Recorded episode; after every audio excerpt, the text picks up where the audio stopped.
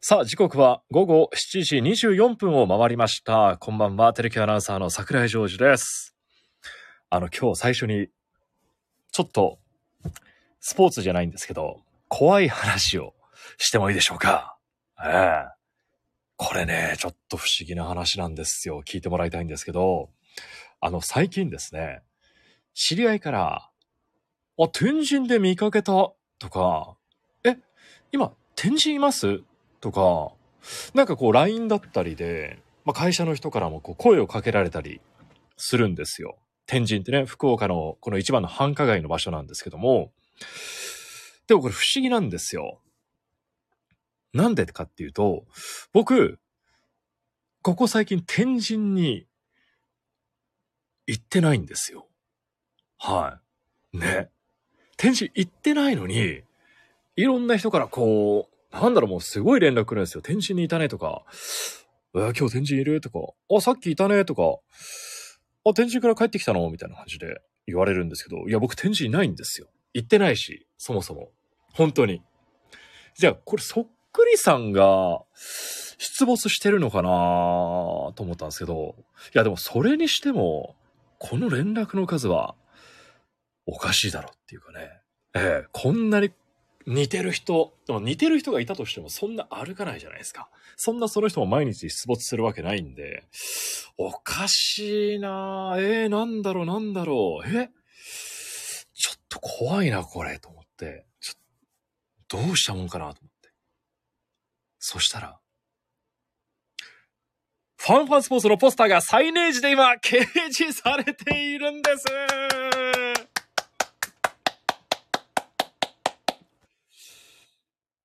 はい。そうなんですよ。今、ファンスポのポスター、あの、出演者のコンバットマンさんだったり、えー、角野ゆきさんだったり、柴原博さんだったり、えー、そして新レギュラーのね、荒垣渚さん、そして私もちょっと端の方に映ってるんですけども、そのポスターが今、期間限定で、天神の、どこって言ったらいいんだろうな、地下鉄空港線の改札付近ですか。あの辺りに結構ずらーっとですね、柱に、なんデジタルサイネージっていうか、縦長のこうポスターみたいな形で、結構広範囲にですね、あるんですよ。ツイッターの方でもあの、テレキの公式がつぶやいたものを我々アナウンサーズの方でもリツイートさせていただいたんですけども、えー、今、期間限定でですね、ファンスポ今天神ジャックしておりますので、はい。ぜひ天神をですね、行かれる方いらっしゃいましたら、空港線の改札あたりですよね。ええそこを見ていただいてですね、ファンスポが今、たくさん貼られておりますので、よろしくお願いします。で、これがですね、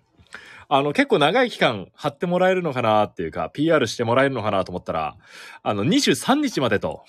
いうことですんで、え今日がもう21なんで、明日、明後日で、えなくなってしまうと。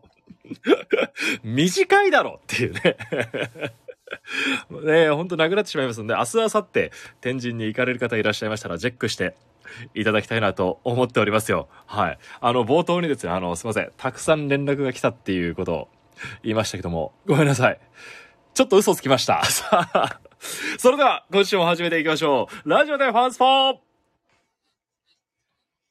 い時は「テレキューラジオ」寒い時も「テレキューラジオ」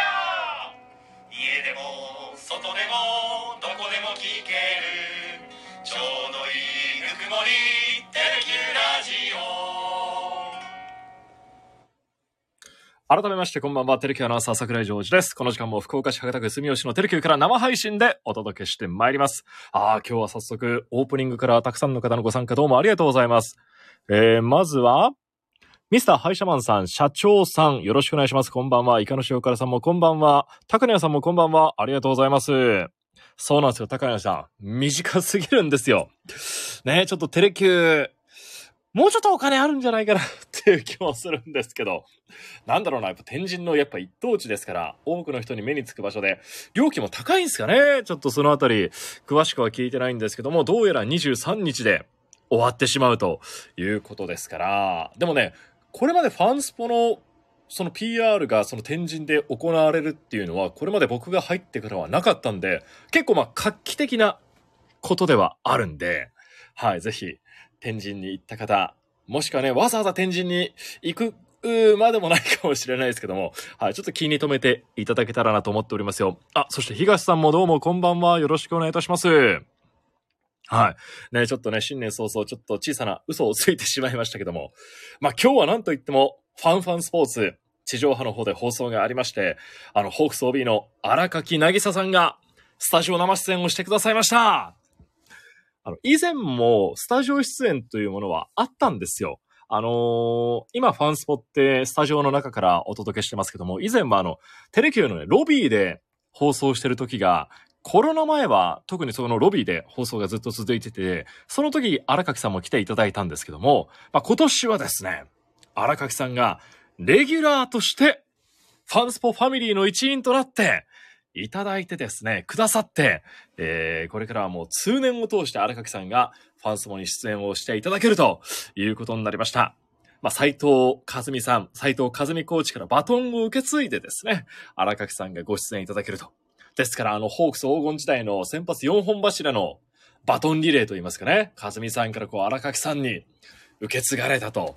いうことになるんですよ。まあ、和美さんとはね、ちょっとまた違った視点を荒垣さんもお持ちですから、そのあたり個性がね、これからどんどんどんどん出てくるんじゃないかなと思いますよ。はい。あ、東さん、番組は録画しているので、今から帰ってみます。あー、ぜひ見てください。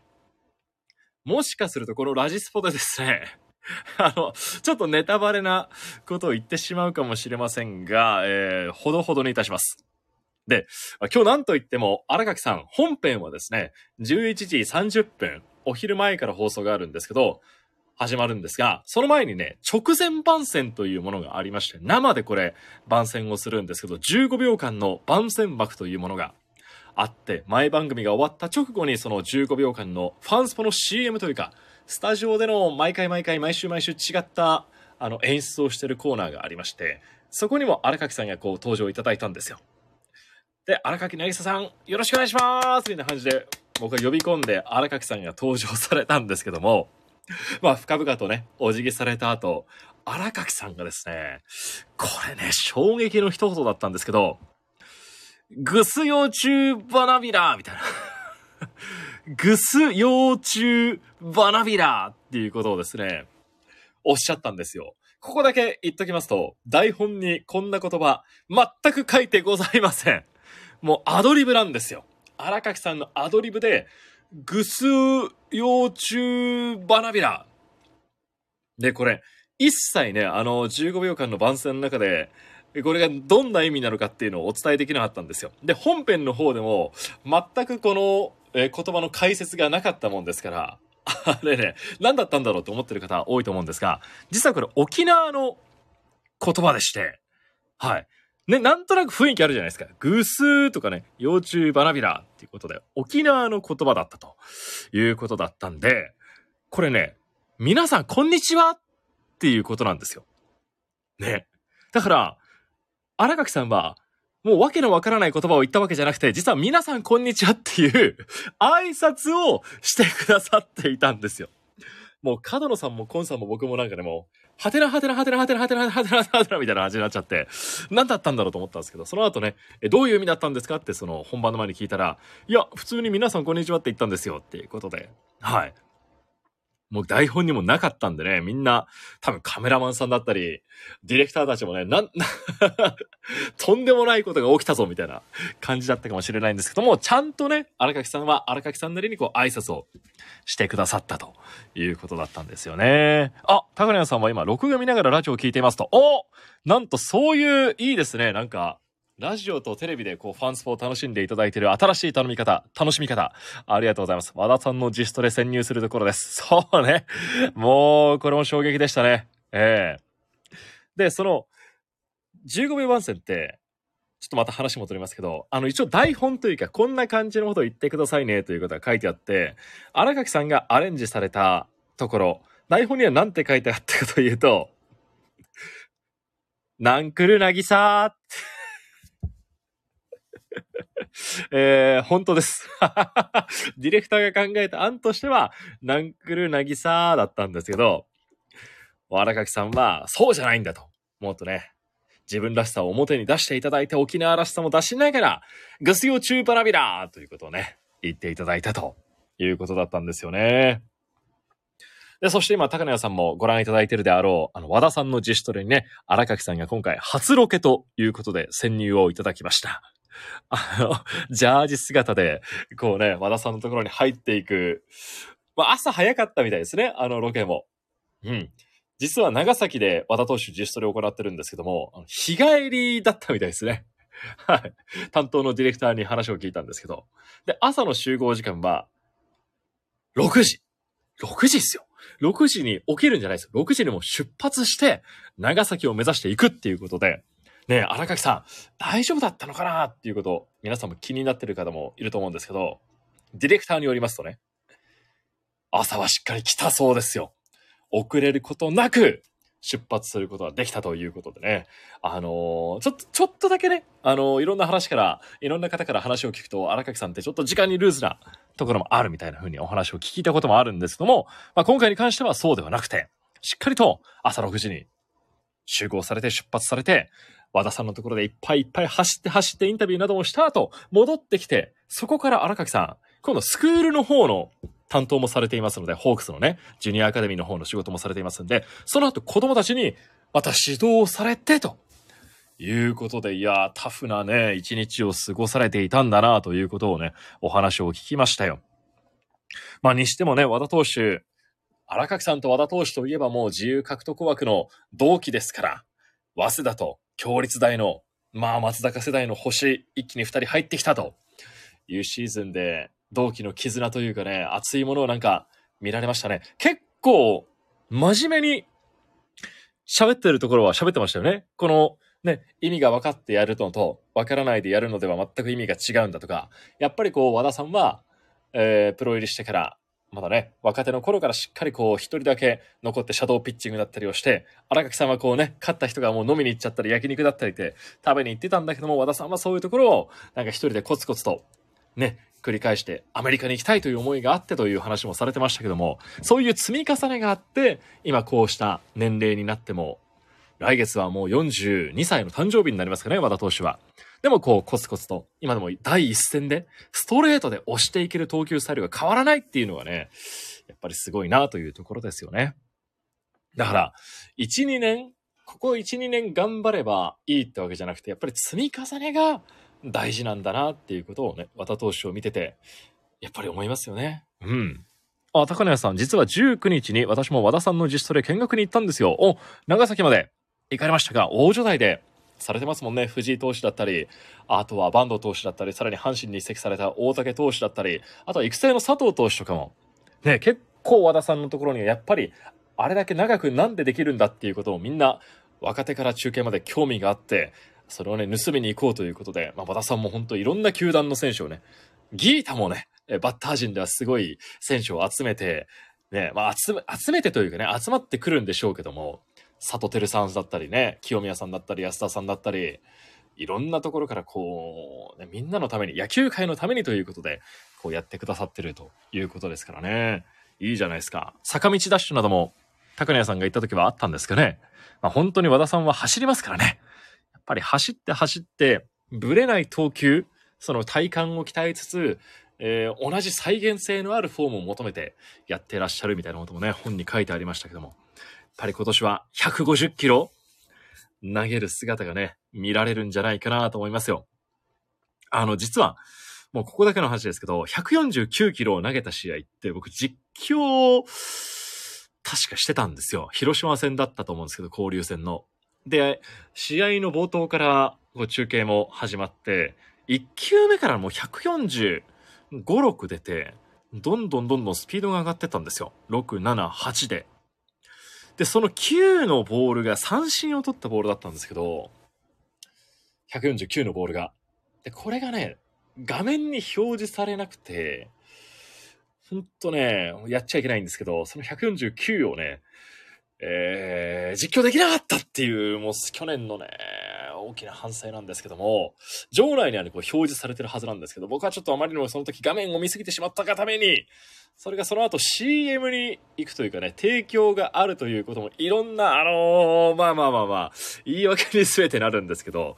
えー入ったりするっていうこともあってですね、149というものがね、言えなかったのが、ちょっと本当に悔しいんで、えー今年はですね、150という数字を小田投手の登板時に言えることを楽しみにしてます。はい。その準備もしっかりしておこうと思います。去年の反省をしっかり活かしていきたいなと思いますよ。はい。で、あのーな、荒垣さんがこう、長崎から戻ってきて、スクールにこうね、えー、さらに子供たち指導に行ったという話しましたけども、あの、野球振興部の方に、球団からリリースがありましたけども、鎌本剛さん、中谷正宏さん、黒瀬健太さんら4人が加わったという大きなニュースが入ってまいりました。まあ特に中谷さんだったり黒瀬さんは今年、まあ昨シーズンを末にこう、戦力外通告を言い渡されて、トライアウトなども受けてましたけども、まあ、えー現役を引退されて、ホークスのスタッフとして、球団スタッフとして、新たな第二の人生を歩み始めるということが発表されました。まあ、鎌本さんは、楽天のね、育成の方に昨シーズンは行かれてまして、うーん、どうなっちゃうのかなっていうことも思ってたんですけども、まあ、高卒でね、最初入っていたホークスの方にまた戻ってきて、今度は野球振興部の方で子供たちの指導をされるという発表もありました。まあよかったですね。こういうふうに戻ってきてくださったっていうのは本当にファンとしても嬉しいところもありますし、で、そしてこれまで、ホアシさんと荒垣さんが主にこう、ホークスジュニアの子供たちというか、野球スクールを教えていたそうなんですけど、まあやっぱりどうしても投手出身で、投手出身ではあるんだけど、その野手のバッティングの方だったりも指導していたということで、まあ今回ね、中谷さんだったり、黒瀬さんだったり、鎌本さんだったりということで、野手の人たちがこうスタッフとして入ってくれるのは非常にありがたいんだということはね、荒垣さん、心底話してくださいましたんで、そのあたり、この新たなステージに挑まれる鎌本さん、中谷さん、黒瀬さんの活躍もね、また楽しみにしたいなと思いますよね。宮崎キャンプとかでも会えたりするのかな、ちょっと楽しみですね。はい。さあ、そして来週のファンスポについてもちょっとお話ししようと思うんですが、来週は、ちょっとこれエコーかけちゃおうかな。斉藤和美コーチ凱旋出演はい、斉藤和美コーチがファンスポに、いや、ふるさとに、いや、家に帰ってくると。ホームに帰ってくるということが決まっておりますんで、もうね、春季キャンプ直前の投手陣についてね、あれこれお話を聞きたいなとも思っております。で、斉藤和美コーチについて言いますと、実は明日ですね、もうこれ、本当だったら言いたくはないんですけど、FBS さんの方で、夢空間スポーツという番組が放送あるんですけど、そこにも生出演をされるということです。もう、かずみさんだからね、もうこの情報、もう言っちゃいますけども、かずみさん明日は夢空間スポーツの方にご出演がありますので、そして来週の土曜日はファンファンスポーツの方にご出演をいただきますので、どちらもチェックよろしくお願いしますね。はい。で、かずみさんって朝ですね。KBC の朝ですだったり、この前は TNC の夕方ニュースにも出てらっしゃいましたけども、まあおしゃれなんですよ、服装が。ね、ファンスポの時もずっとおしゃれな服装されてて、自前のスーツでね、なかなか普通、なんだろうな、一般のこう、サラリーマンとかでは着ないような色だったりを、ね、こう、着こなされるんで、すんごいですよ。で、スーツももちろんおしゃれなんですけど、ずっとファンスポで僕隣で、かずみさんの隣で見てきた私から言いますと、一番見てほしいのは、斎藤かずみさんの靴下。靴下なんですよ。これ。靴下が本当におしゃれなんですよ。なんか、僕とかってこれまで、ね、黒とか紺とか、まあ、せめてグレーとか、そんな色の靴下ばっかり、ね、あんまり個性がある靴下って履いてこなかったですけども、柄があったとしてもね、なドット柄だったり、まあ、アーガイルがたまに入るかなっていうぐらいだったんですけど、かずみさんの靴下はですね、もう、ド派手なんですよ。まあ、スーツと多分トータルコーディネートでね、あれは決められてるんだと思うんですけども、だから明日ね、夢空間で出演された時、どんな靴下履いてるんだろうなということもね、マニアックすぎる視点ですけども、チェックしてみてください。で、かずみさんに憧れた私もですね、年末ちょっと柄のある靴下をセットで 購入しましたんで、あの、ファンスポの時はですね、ちょっとその柄のソックスを、まあ、かずみさんの思いを受け継いで、まあ、熱男魂をね、えこう、増田選手だったり、野村大地選手が受け継いでいくみたいな形で、僕もかずみさんの魂を、靴下のこう、洒落魂というものをね、受け継いで、やっていこうと思っておりますので、ぜひ、靴下の方もね、チェックよろしくお願いしますよ。はい。来週のかずみさんの出演、ぜひお楽しみにお待ちください。さあ、そして、皆様大変長らくお待たせいたしました。先週、お届けしたプレゼント企画、牧原大成選手直筆サイン色紙プレゼント当選者を発表させていただきます。はい。あのー年末のね、ファンタスティック大賞2022の大賞に輝いた牧原選手、ジョーカーのサイン色紙を1名様にプレゼントすると先週発表しました。で、ツイッターをされている方は、ハッシュタグテレキューラジオ。ラジオの字は地に点々のラジオの方でつぶやいてくださいということもね、あのツイッターの方でお願いをしていたんですけども、いや、今回はですね、私としては、僕としてはなんか非常に多く応募いただいたなという感じがしました。本当にありがとうございます。本当ね、テレキューラジオ、ラジオでファンスポって、本当に1年やってますけど、全然知られてないんですよ。もう自虐すぎるんですけど、飛躍の年にしたいのに自虐の今ね、えー年になってますけど、だからね、今回いろんなことをいろいろ試行錯誤しながら、テレキューラジオというものを PR していただきたいなということで、ハッシュタグテレキューラジオをつけてくださいということをお願いしました。えーそして初めて聞いたという方もたくさんいらっしゃって、本当に温かい感想などもいただいてありがとうございます。えー例えば、局の小ネを超えての、まあ、垣根だと思いますが、えー、風見コーチ見ました。キャンプのリポート楽しみにしています。マッキーのカードかわいいだったり、あとは、桜井アナ、年末年始、流行り病大変でしたね。でもこれからフルパワーで頑張ってください。ホークスのレア情報お待ちしております。ね、コロナをこんなね、いたわってくださる声もありました。ありがとうございます。近藤選手と甲斐選手の関係性秘話から他局の告知まで、わら、ありがとうございます。そうなんですよ。近藤選手と甲斐選手は実は仲はいいというね、あの、地上波ではなかなか言えないようなお話もさせていただきました。で、ライブで聞けず、アーカイブ聞きました。ありがとうございます。今年も耳に非常に心地のいい桜井アナのイケボを楽しみにしております。ああ、ありがとうございます。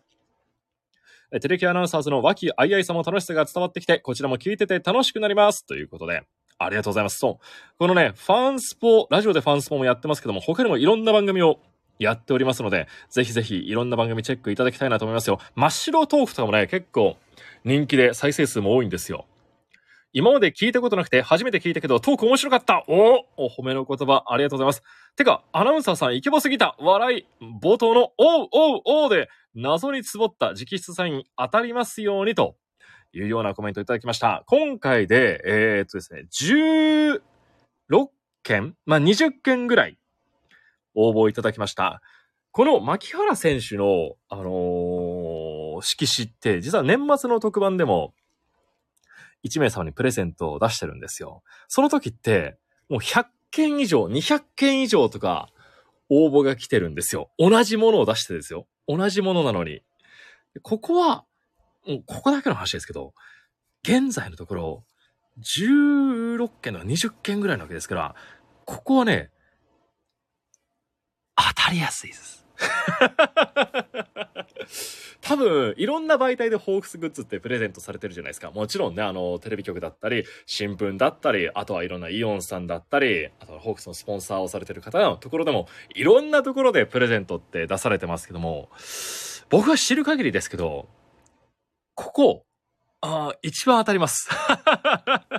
いいのか悪いのかね。いや、もうね、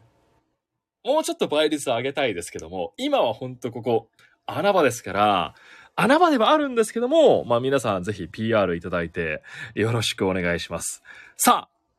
当選者、発表いたしましょう。今回の当選された方、牧原大成選手の直筆サイン色紙当選者、ツイッターネーム、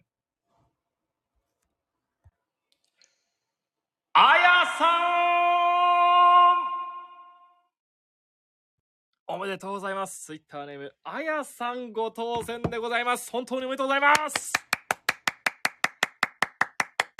多分初めて応募いただいた方だと思うんですけども、えーこうして聞いていただいて、本当にありがとうございます。たくさんのご応募いただいて皆さん本当に感想なども寄せていただいてありがとうございます。あやさんにはですね、えーこの後ですね、あの、サイン色紙発送させていただきますので、もう少々お待ちください。で、これ、あの、全国どこでも聞くことができますし、福岡に限らないんですよね。いろんなところで聞くことができますし、こんなとこから聞いてるよという方いらっしゃいましたら、またぜひね、そんなものも、テレキューラジオ、ハッシュタグテレキューラジオをつけて、感想などいただきたいなと思いますよ。で、アプリこれダウンロードしますと、アーカイブは倍速での再生ができたりするんですよ。1.5倍だったり、1.25倍だったり、2倍とかもできるのかな。なんで、非常にね、えー、ちょっと早く聞きたいなって時あるじゃないですか。時間の関係で。そういうことも可能ですので、ぜひね、テレキューラジオフォローいただいて、いろんな番組楽しんでいただきたいなと思っております。はい。というわけで、牧原選手のサイン色紙当選者は、あやさんということになりました。これからもですね、あの、テレキューのスポーツの方から、結構ね、お宝がテレキュー眠ってたりするんで、またそちらもプレゼントしたいなと思っておりますので、ぜひぜひ、どしどしご応募の方よろしくお願いします。次は、何にしようかな次は、ちょっともう1月もだいぶ過ぎてきてしまいましたけども、次回は、ちょっと、あるものをご用意しておきますので、ぜひそちらも楽しみに待っていただきたいなと思っております。さあ、そして最後、来週の月曜日、ホークスプラスのちょっとお知らせだけさせてください。ホークスプラスでは、あの、自主トレの若手選手に注目してお届けする予定です。筑後ホークスって昨シーズンね、あの、新型コロナウイルスの感染が主力に相次いだ時、チームを救った3人衆がいらっしゃいましたよね。増田修選手、野村大地選手、そして谷川原健太選手。この3人が自主トレにも励んでおるということで、筑後ホークスから真のホークスを目指していこうというちょっと3人をまとめてご紹介したいなと思っておりますので、来週月曜日のホークスプラスは夜9時54分から放送がありますので、こちらの方もよろしくお願いします。もういよいよ春季キャンプも近づいてきましたし、あと1ヶ月すると、大体ですよ。あと1ヶ月するともう、侍ジャパンとホークスの、あの、強化試合ですよ。2月25、6ですから、もう1ヶ月後は、そんな段階になってるって、信じられないですよね。多分宮崎も大変なことになるんじゃないかなと思いますけども、まあほんと旧春到来がいよいよ近づいてきておりますので、一緒に今シーズンも盛り上がっていきましょう。それでは今日はこの辺りで失礼いたします。また来週この時間にお会いしましょう。ラジオでファンスポ、どうも皆さんありがとうございました。